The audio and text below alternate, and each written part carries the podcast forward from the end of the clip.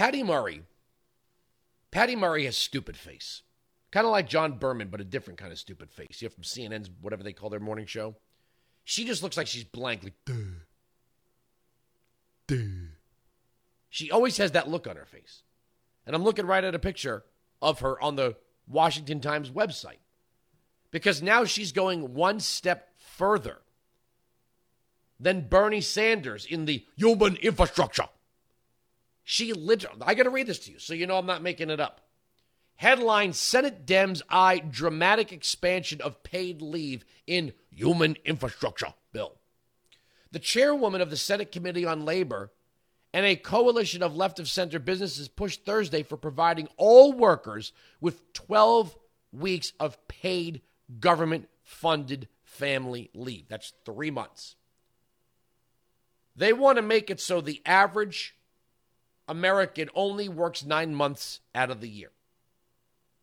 Senator Patty Murray, uh, Patty Murray, stupid face, a Democrat and chair of the Senate Committee on Health, Education, Labor, and Pensions, portrayed the proposal as one of fairness, noting that many women quit their jobs during the pandemic to care for family members. Or were they just locked out of their jobs, like Shelley Luther, who was perp walked by police officers from opening her hair salon in Dallas, Texas?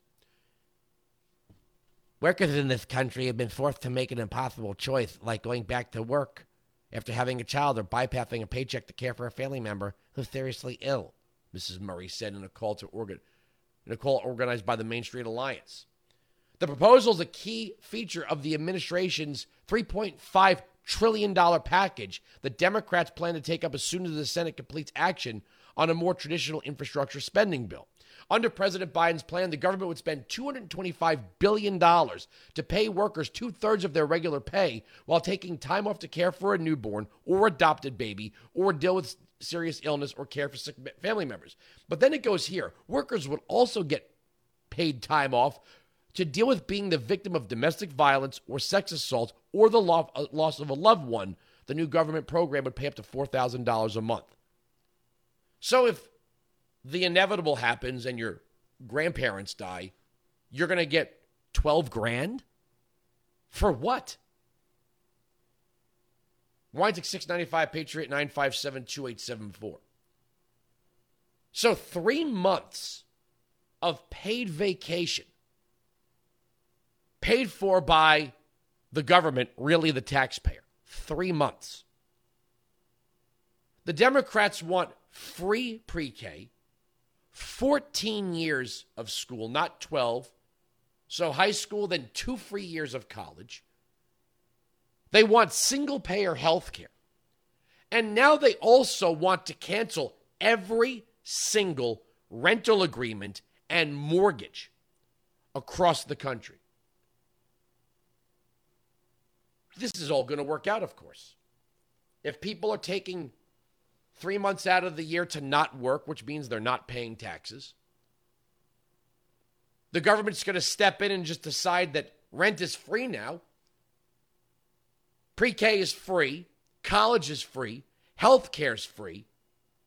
And how are they going to pay for it all? Oh, yeah, tax the rich, increase capital gains taxes. That'll work. I want to know where this, I want to know we all know what the Laffer curve is. If you don't, look it up.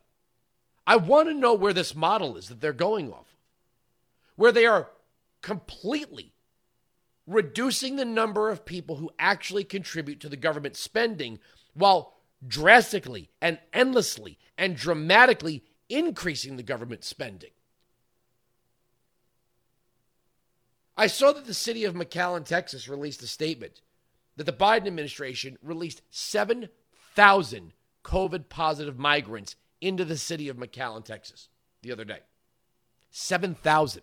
7,000 people who've tested positive, who are not being traced, not being monitored, not being tracked by government. They are now out there, whether they're McAllen they've gone on to other destinations. 7,000 have been released into McAllen, Texas. We have no control of our border right now, none whatsoever. We have no control over the border. Two million people are crossing illegally every year. and they are being ushered right into the interior. And this is the plan. The Democrats are refusing to secure the border. They want $80 billion in new enforcement for the IRS. They're going to get every damned penny out of you. They're going to bleed you until you have nothing left. But we can't stop the illegals from coming in. Just can't stop them. We don't know how to stop them. We don't want to stop them. They're not going to stop them. And then you have this affirmatively furthering fair housing plan, where the federal government is now dictating to local governments to rid themselves of single family detached housing. They also want a net worth tax. So, as the availability of new single family homes declines, existing supply is going to become ever more expensive.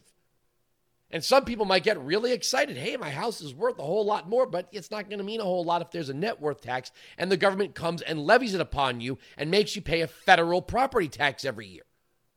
They're squeezing everybody here.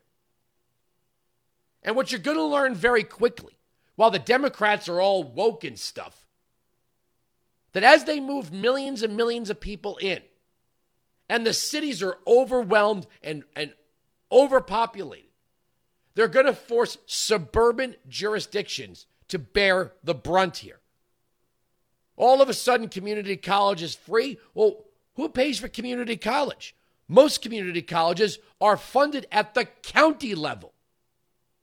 If all of a sudden you've got millions of people moving into the country, being dispersed across county lines, tens of thousands of new people sending their kids to the schools, not paying any taxes, where many of your county residents are not even going to be working for three months out of the year. Who's paying for all of this? Where does it come from?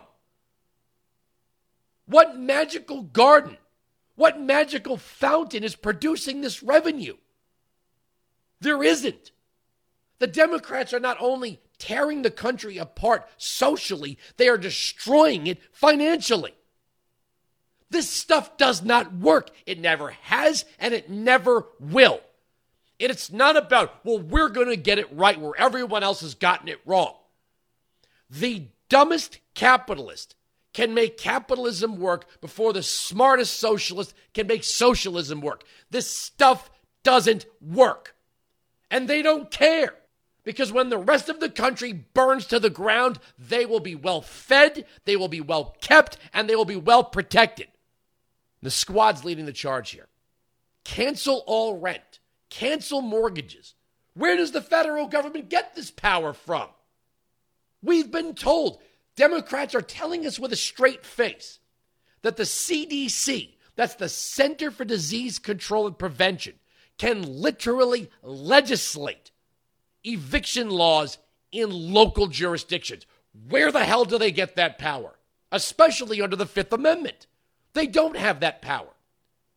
Now, what they do have is a near to unlimited budget to squash anyone who dares oppose by dragging them into court and bankrupting them. They're using lawfare. That's what it is. It's using the law to go to war against the individual. And you know what they don't think about when they do this? First of all, banks just don't forget loans. That's not how a loan works, it's a contract. But they're portraying landlords like they're these evil corporate overlords. Yes, there are corporate landlords in this country, but you know what else we have in this country? All throughout the country, we have people who own mom and mom and mom and daughter homes, who have an apartment, legal apartment in their home, especially in mid-sized cities. You have townhomes with a basement that may be used as a rental unit. You may have a duplex. Millions of people have rental properties where they have one or two units. And what they do with those rents is use them to pay their own mortgage. So now the Democrats are going to come in, they're just going to cancel, they're just going to make trillions of dollars disappear. How does that work? Then what's the future of lending if the governments do that? If the government does do that, excuse me. Where does the CDC get off? Weinzig 695 Patriot 957 2874. Listen to Ilhan Omar in her own words.